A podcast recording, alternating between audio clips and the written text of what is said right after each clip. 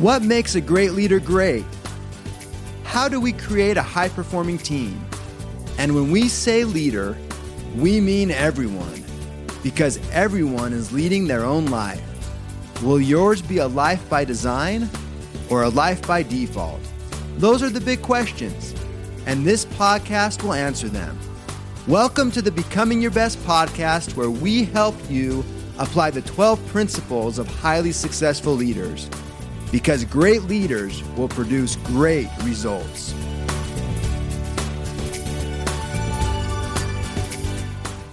Welcome to our Becoming Your Best listeners, wherever you might be in the world today. This is your host, Steve Shallenberger, and we have a fun, interesting guest with us today. He has a rich background. He's an entrepreneur. He's done a lot of stuff. He's been around the world. And so, welcome, Tom Libbert. There we go. I wish you got the name right now. How are you? Doing so good. And before we get started today, I'd like to tell you just a little bit more about Tom. He has a fun website. So if you go to the internet, Tom, L I B E L T, you're going to see an interesting background. He learned from a young age how to sell and negotiate business by getting haggled by Russian vendors. His family moved from Poland to the United States to escape communism, and his parents took any job they could to survive. He is a survivor now, Tom spends most of his time in Thailand. He runs smart brand marketing and we market online courses. He's going to tell us a little bit about that. He's published about 5,000 Kindle books, and this is an interesting story as well. It has to do with a blog site he set, set up, and he'll tell us what to do and not to do. and he built a successful SEO, an online course marketing business. And so he just has a great background.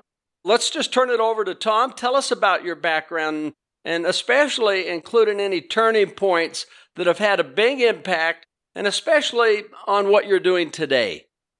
So when I started out, I was helping my dad sell on soccer stadiums around Poland, and that's where the haggling came from. That's where the Russian vendors ripped me off. Like one of them sold me a soccer ball without the rubber inside, so I found out really quick, you know, not everything is what it seems in business. Uh, a few of them, when I went to like comic book uh, stands, they would look which comic book I liked and hike the price up immediately. So I learned how to uh, how to tell them, you know, oh, this looks horrible at everything that I like. You know, like it was like a lot of these lessons. I was like five, six, seven years old back then. Uh, you know, and and their job was to rip me off, and my job was to not get ripped off. So it was a, it was a, a good business experience. When we came here, my parents like they they had like three, four jobs, part time jobs, making I don't know, it was like four twenty five an hour. I've never seen them. When I went to the school bus in the morning, they were gone. When I went to sleep, they were gone. So I seen, you know, and we didn't have much money either. I just, you know, seen working for other people. It's not really. There's no way to get rich. You're not going to get rich doing that. And even when I went to uh, work at sales companies later on to get sales experience, I, I realized that too. You know, like anything I sell, they get the recurring income.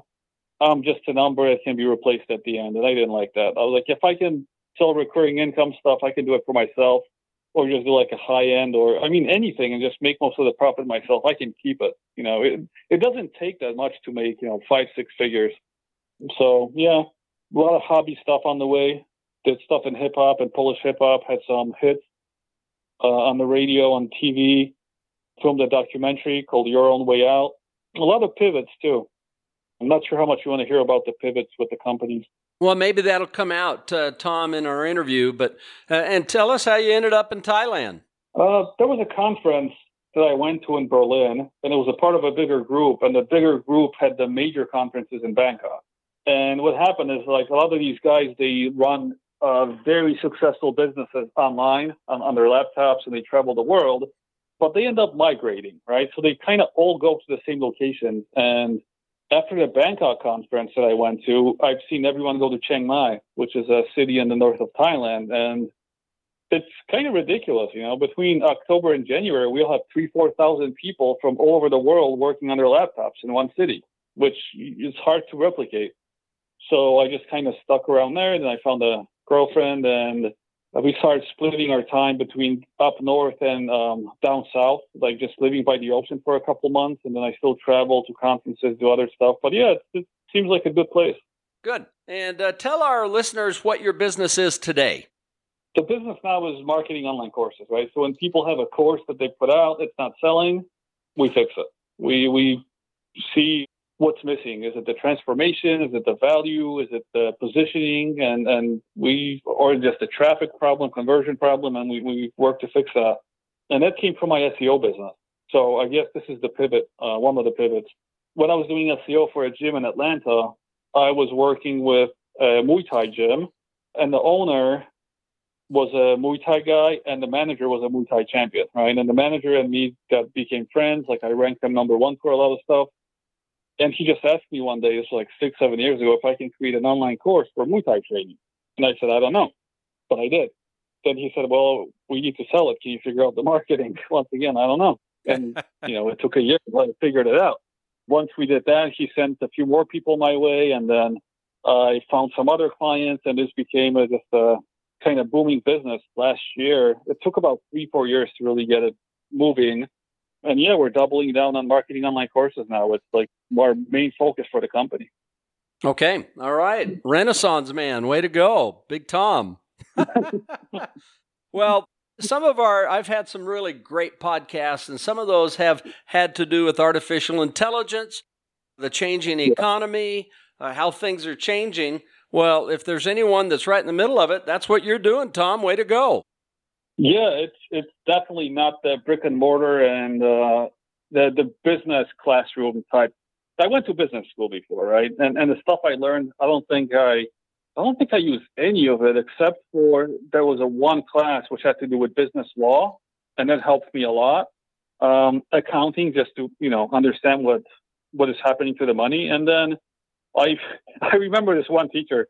He was an old school like factory owner. He was the only teacher that actually owned a business, which is not you know usual in these colleges. Like most of these guys don't know anything. Uh, but this guy, he comes up to me. He just he, he takes me aside after one class. And it was a weird thing he said to me, but it stuck to with me ever since. I don't know if this is a good or bad thing. I think it was more of a bad thing, but still. he took me aside. He's like, look, don't worry about these other clowns. They're not going to accomplish anything. You're going to run a business one day. And I want to tell you one thing. Don't worry if it's ethical. Worry, worry if it's legal. Like that's the thing that's going to last oh, I was like, what? Yikes. and you know, in the beginning, I thought about it, and I was like, I think this is why he ended up a teacher. Something must have happened. it's good to have both legal and ethical. It's nice because we had a, just the class he was teaching, like the one uh, session was ethics, right? And the class was arguing, and I was thinking more about profits at that time. I was like a 17 year old or 18 year old, right? Like it was my first year of college. I was still supposed to be in high school, but I just graduated quicker, so they sent me to college. And you know, I'm listening to this. I'm like, I'm thinking about the profits. They're thinking about what's right and wrong. And I, you know, that's kind of the basis of why you said that. But I still, to this day, think it was the weirdest thing ever being told by a teacher. Yeah, that's pretty strange.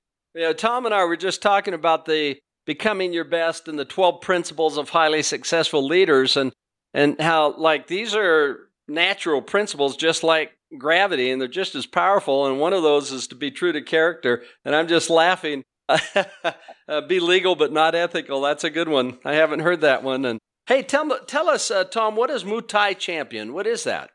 Muay Thai is the science of eight limbs, right? So usually here we watch boxing, right, which is just the you know the, the hands. We'll watch kickboxing, got hands and feet. You know, UFC kind of does everything, but you but Muay Thai is when you use your knees and your elbows as well. And and okay, yeah, it's a very brutal sport very brutal sport, right? So when when the Muay Thai champ, he you know, we became friends, and he started actually um, inviting me to his fight.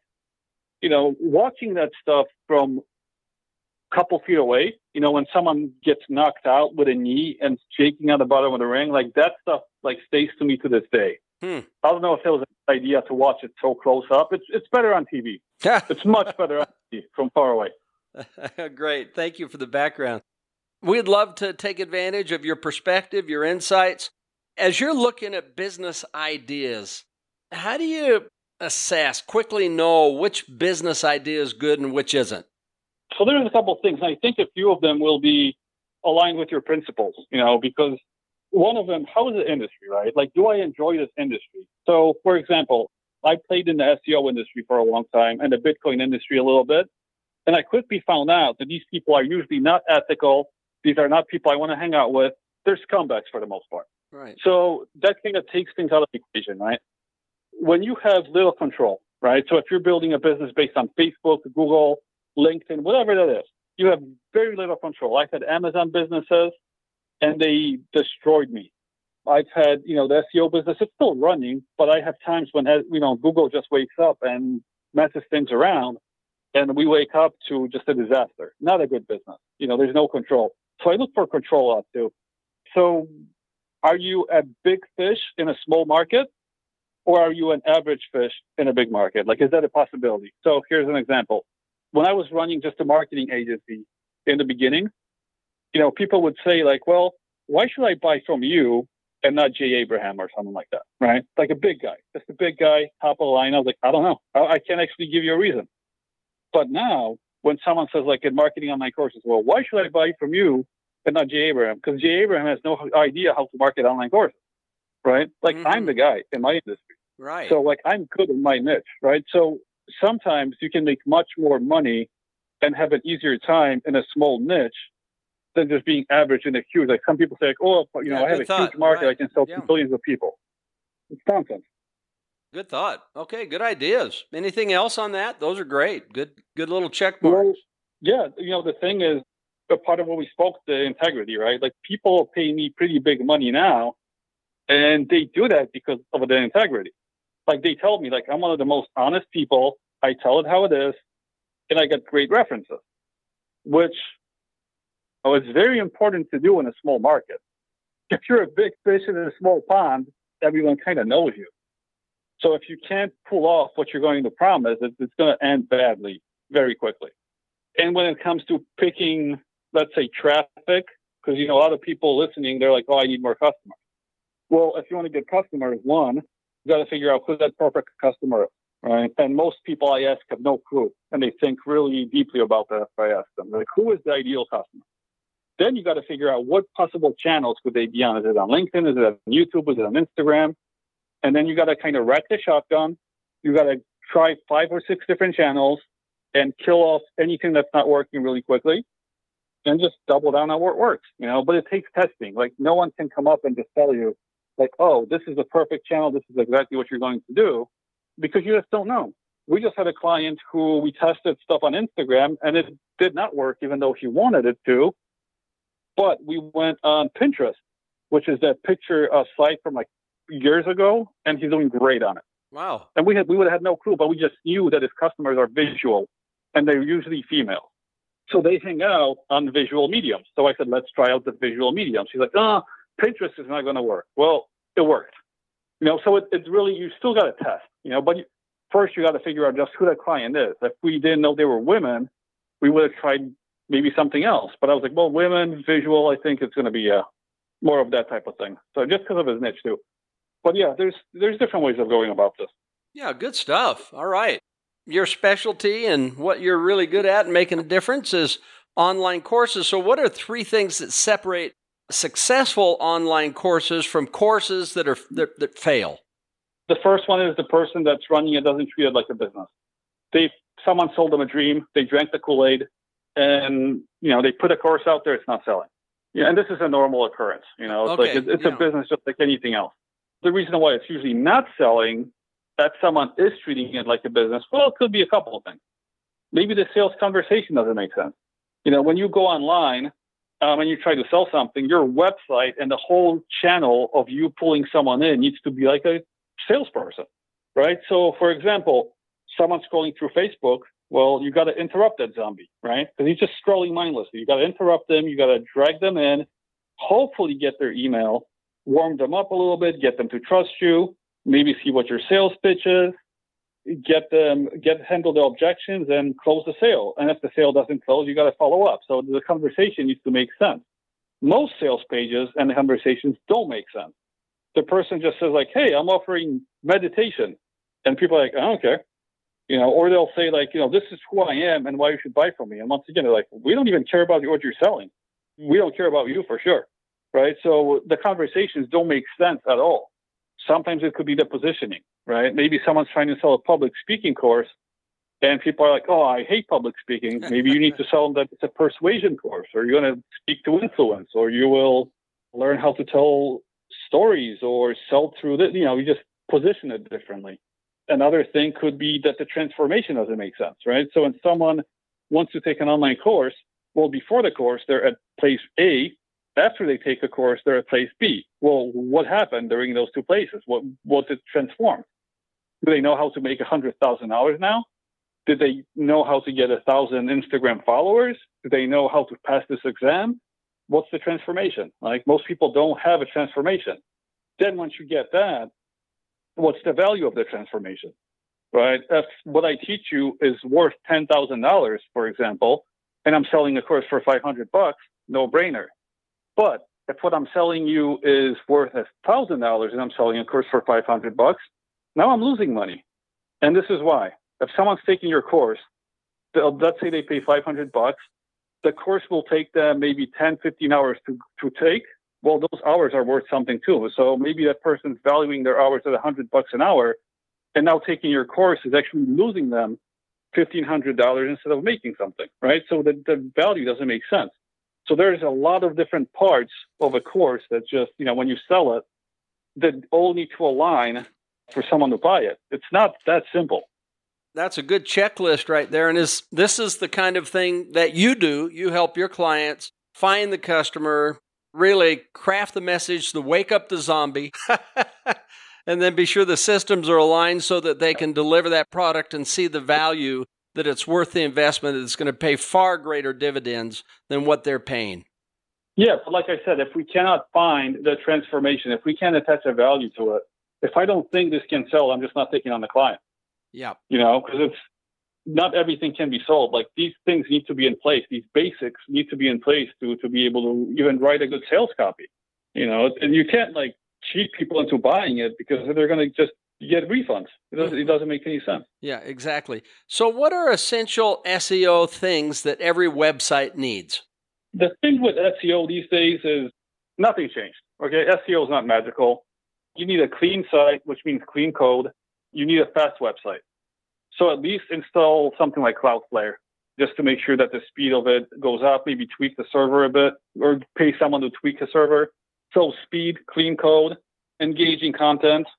Don't write for SEO. Like write stuff that your actual clients are interested in. So with me, I do not a lot, but I do a bit of pull marketing right? And pull marketing is just information that my clients would pay for that I occasionally give for free, and it brings them into my website and gets me most of my leads, right? So I write about the problem that my client has. So just one example, the five things that I do a course is not selling, right? And it would be an article. I would just tell them exactly what our company does. First, we'll look at positioning, then we'll look at this, and we'll look at that. I'll explain to them what we do and why and they they get it right. They're like, oh wow, this is cool. Maybe I should look at my pricing. Maybe I should look at that. But I explain a little more so that they feel like, okay, I'm getting some value from this. Not everything, but a little bit. How do I sell multiple online courses at the same time? That was another article which made me a huge amount of money just by the engagement and the amount of people that came in. Like, wow, this guy knows it. So just a little bit of content, but the right content, and then backlinks. So one of the things I do is I go on people's podcasts then they link back to my website and I get an easy backlink and some promotion. But you know, you need to just get backlinks. That's what SEO companies mostly do is they get you backlinks. Okay, and just uh, for the, our listeners' sake, can you describe what a backlink is? Yeah, backlink is basically another website pointing back at your website saying that it's important. So if you have a website like mine, smartbrandmarketing.com, once this podcast is up, most likely you're going to have a uh, page for my episode, and it's going to say you can find Tom at smartbrandmarketing.com. That tells Google that, okay, they looked at the website. There's probably something about marketing on this website. There's something about me. And it mentions look at smart brand marketing. That means that my website has something to do with marketing and it gives me some extra points. Got it. Oh, good job. Okay, good description. All right. And why is ongoing SEO a waste of money for most businesses? okay, what happens once you rank a website and you know the content keeps getting created, engagements coming in, natural backlinks start coming in because people start mentioning you a little bit. That's it. That's what an SEO company would do. So usually when an SEO company does maintenance, that means they're not doing anything. Right? They're completely not doing anything other than making sure your website is active, which you can do with plugins now. And you're just paying three, four hundred bucks a month for nothing, right?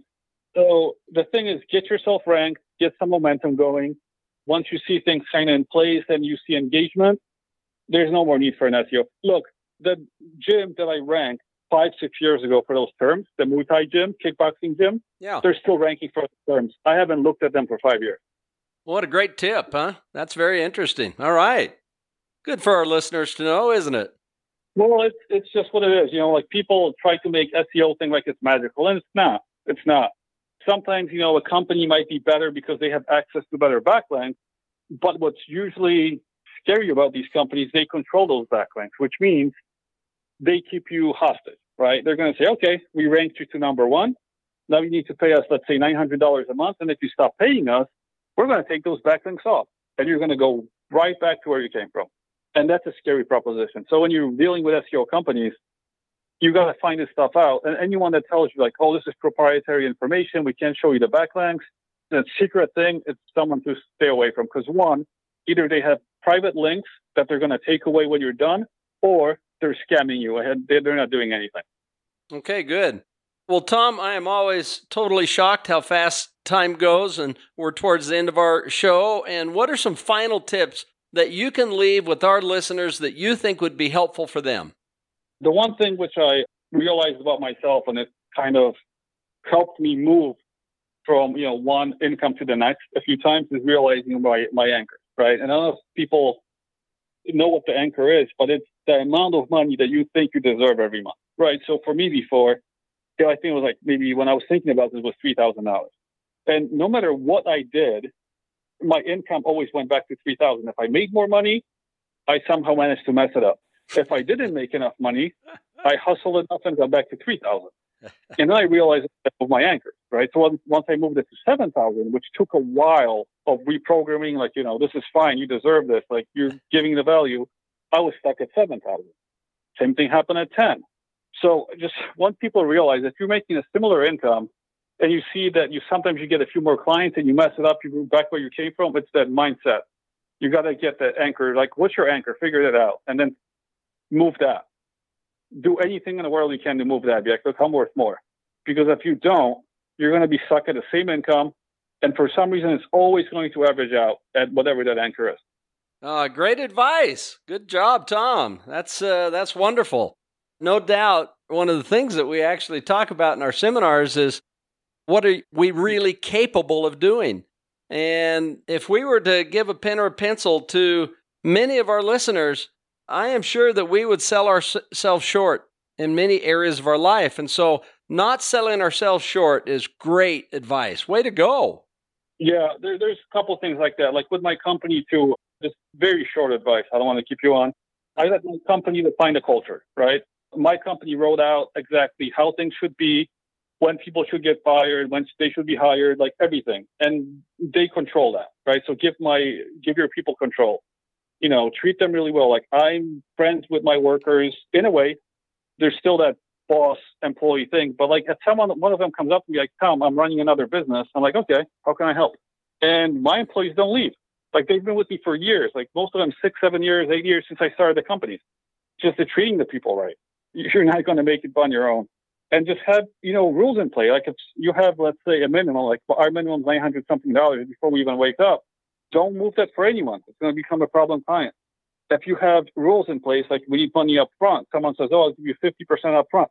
Nope, company policy. It's going to become a problem client. Like just make sure you have your boundaries set in place too. It's going to help you a lot.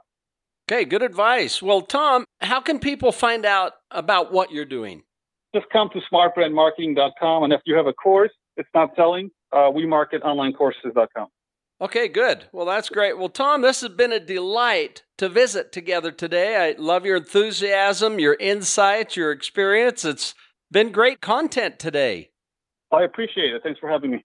You bet. Well, listen, we wish you all the best and and the things that you're doing, the lives that you're touching for good and and to all of our listeners, never forget, you too are making a difference every single day. So we wish you a great day. Remember, you are radiating a light and goodness. This is our capacity to lift the world. And as we do these things and align ourselves with good principles, we do become our best and make a difference. Tom, thanks again for being on our show today. Okay. Pleasure to be here. You bet. This is Steve Shallenberger signing off with Becoming Your Best Global Leadership, wishing you a great day. Thank you for listening. Would you like help to apply the 12 principles of highly successful leaders in your life, in your family, or in your organization? Call us today at 888 690 8764 to speak with a helpful representative to evaluate your situation and how we can help. Or you can visit becomingyourbest.com. Whether it's a corporate training event, keynote, workshop, trainer certification, or personal coaching, it would be our pleasure to serve your needs. Once again, call 888 690 8764 or visit becomingyourbest.com today.